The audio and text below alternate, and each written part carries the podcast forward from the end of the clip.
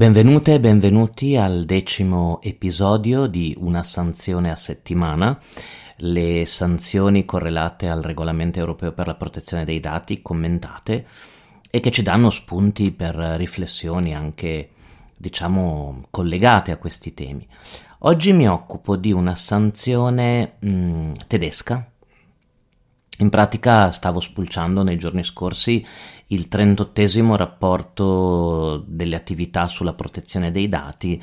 del garante tedesco di Baden-Württemberg, la relazione del 2022. È una relazione dove vengono riportate le sanzioni più interessanti del, dell'anno, dell'anno passato e ne ho individuata una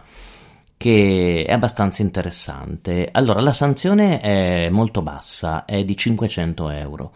500 euro perché mh, mm, il garante tedesco ha preso in considerazione eh, la crisi economica che stava attraversando in periodo di pandemia un ristorante. Però è il fatto in sé che mi ha,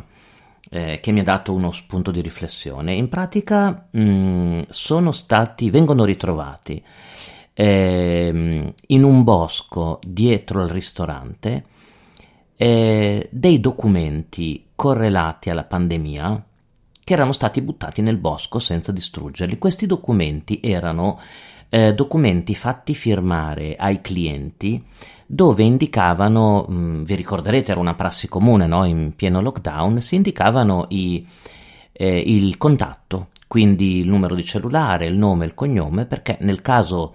eh, ci fosse stato un avventore positivo del ristorante, era obbligo ehm, contattare tutti i soggetti del tavolo o del locale. Allora, la normativa, la normativa tedesca prevedeva comunque una distruzione di questi documenti dopo quattro settimane. In realtà questo ristorante aveva raccolto tutti questi documenti e a un certo punto si era deciso a liberarsene e li aveva buttati nel bosco dietro il ristorante. Un passante che era, passeggiava nel bosco vede questa pila di documenti, fa la segnalazione all'autorità di controllo che ovviamente non può fare altro che, che sanzionare. Ehm, c'è scritto nella motivazione di questa sanzione che l'importo è stato mantenuto esemplare, tendenzialmente insomma 500 euro, molto basso, perché eh, dopo i due anni di, dopo, insomma dopo il periodo di pandemia, eh, quell'esercizio commerciale era in piena crisi e quindi erano le condizioni economiche di crisi dell'azienda hanno eh, motivato il garante a mantenere eh, la sanzione molto bassa. Quando ho letto di questo caso, ossia di documenti contenenti dati personali eh, distrutti eh, non con modalità, cioè eliminati non con modalità eh, diciamo conformi alla protezione dei dati, beh, mi è venuto in mente che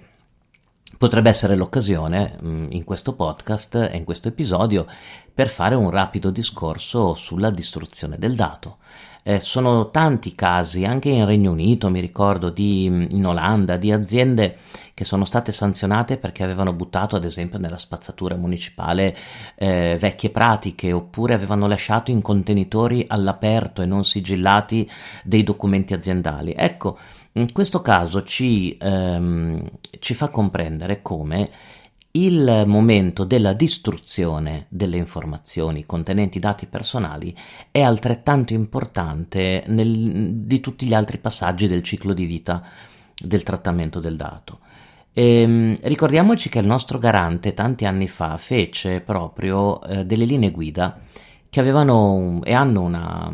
diciamo, una terminologia abbastanza divertente, lo smaltimento dei rifiuti elettronici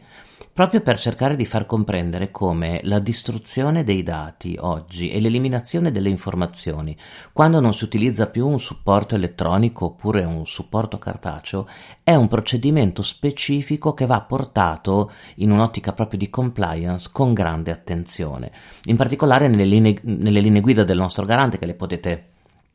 recuperare ovviamente mh, col, col, motore di ricerca e trovate proprio delle indicazioni specifiche su come distruggere determinati supporti, su come operare ehm, il wiping, ossia modalità di cancellazione che rendono comunque molto difficoltoso il recupero dei dati, ossia modalità di cancellazione sicure. Ecco, anche in questo caso la distruzione dei documenti che comunque non servivano più andava fatta con eh, una certa grazia, diciamo. Il secondo spunto che mi, eh, che, mi, che mi, viene in mente è che il nostro garante torna sul tema della cancellazione dei dati anche ad esempio nell'infografica che ha preparato un paio d'anni fa sugli assistenti domestici, gli smart assistant, e c'è proprio un passaggio dove ricorda nel caso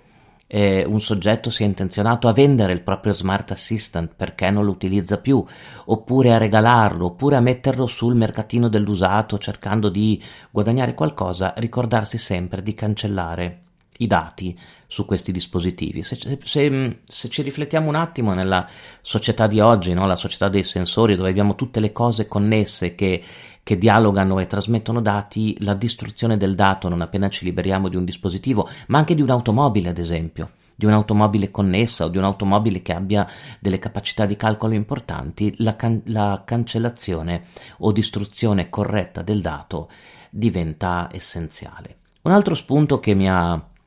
mi ha fatto venire in mente questo caso del, del ristorante è che molto spesso quando mh, parliamo di trattamento dei dati, anche quando ne parlo con, con, i miei studenti, voi sapete che la definizione di trattamento dei dati che è contenuta nell'articolo 4 è una definizione che copre qualsiasi operazione che vi possa venire in mente di fare sui dati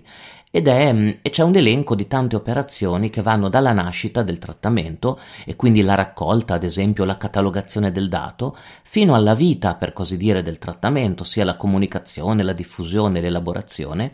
ma c'è anche la morte del trattamento, la morte nel ciclo di vita del trattamento che è prevista nella definizione dell'articolo 4, sia la cancellazione o la distruzione del dato. Ecco, L'esperienza ci insegna che molto spesso siamo molto attenti nella prima e nella seconda fase no, di ciclo di vita del dato, cioè quando lo raccogliamo e quando lo trattiamo. Poi abbassiamo le difese nel momento della distruzione dell'informazione. In realtà il trattamento è ancora in corso e quindi dobbiamo anche accertarci di effettuare quest'ultimo trattamento, la il fine vita no, del dato in maniera corretta. In Italia non è sempre semplice, ma sapete perché? Perché non abbiamo in molti casi, soprattutto negli uffici pubblici, la cultura della distruzione dei documenti, la presenza del distruggi documenti, come invece ad esempio negli Stati Uniti in molti uffici pubblici, anche insomma, uffici critici, è obbligatorio. E, ehm, e quindi eh, fare molta attenzione, dovremmo cominciare a far circolare un po' di più la cultura della distruzione, soprattutto della carta. E, ehm, in questo caso, ad esempio, il ristorante che, che abbiamo citato nella decisione del garante, garante tedesco avrebbe risparmiato 500 euro. Spero che anche questa breve riflessione attorno a questo caso vi, vi, abbia dato degli spunti di approfondimento, ma anche per aumentare un po' le vostre competenze e noi ci sentiamo la prossima settimana con un'altra sanzione da commentare insieme. A presto.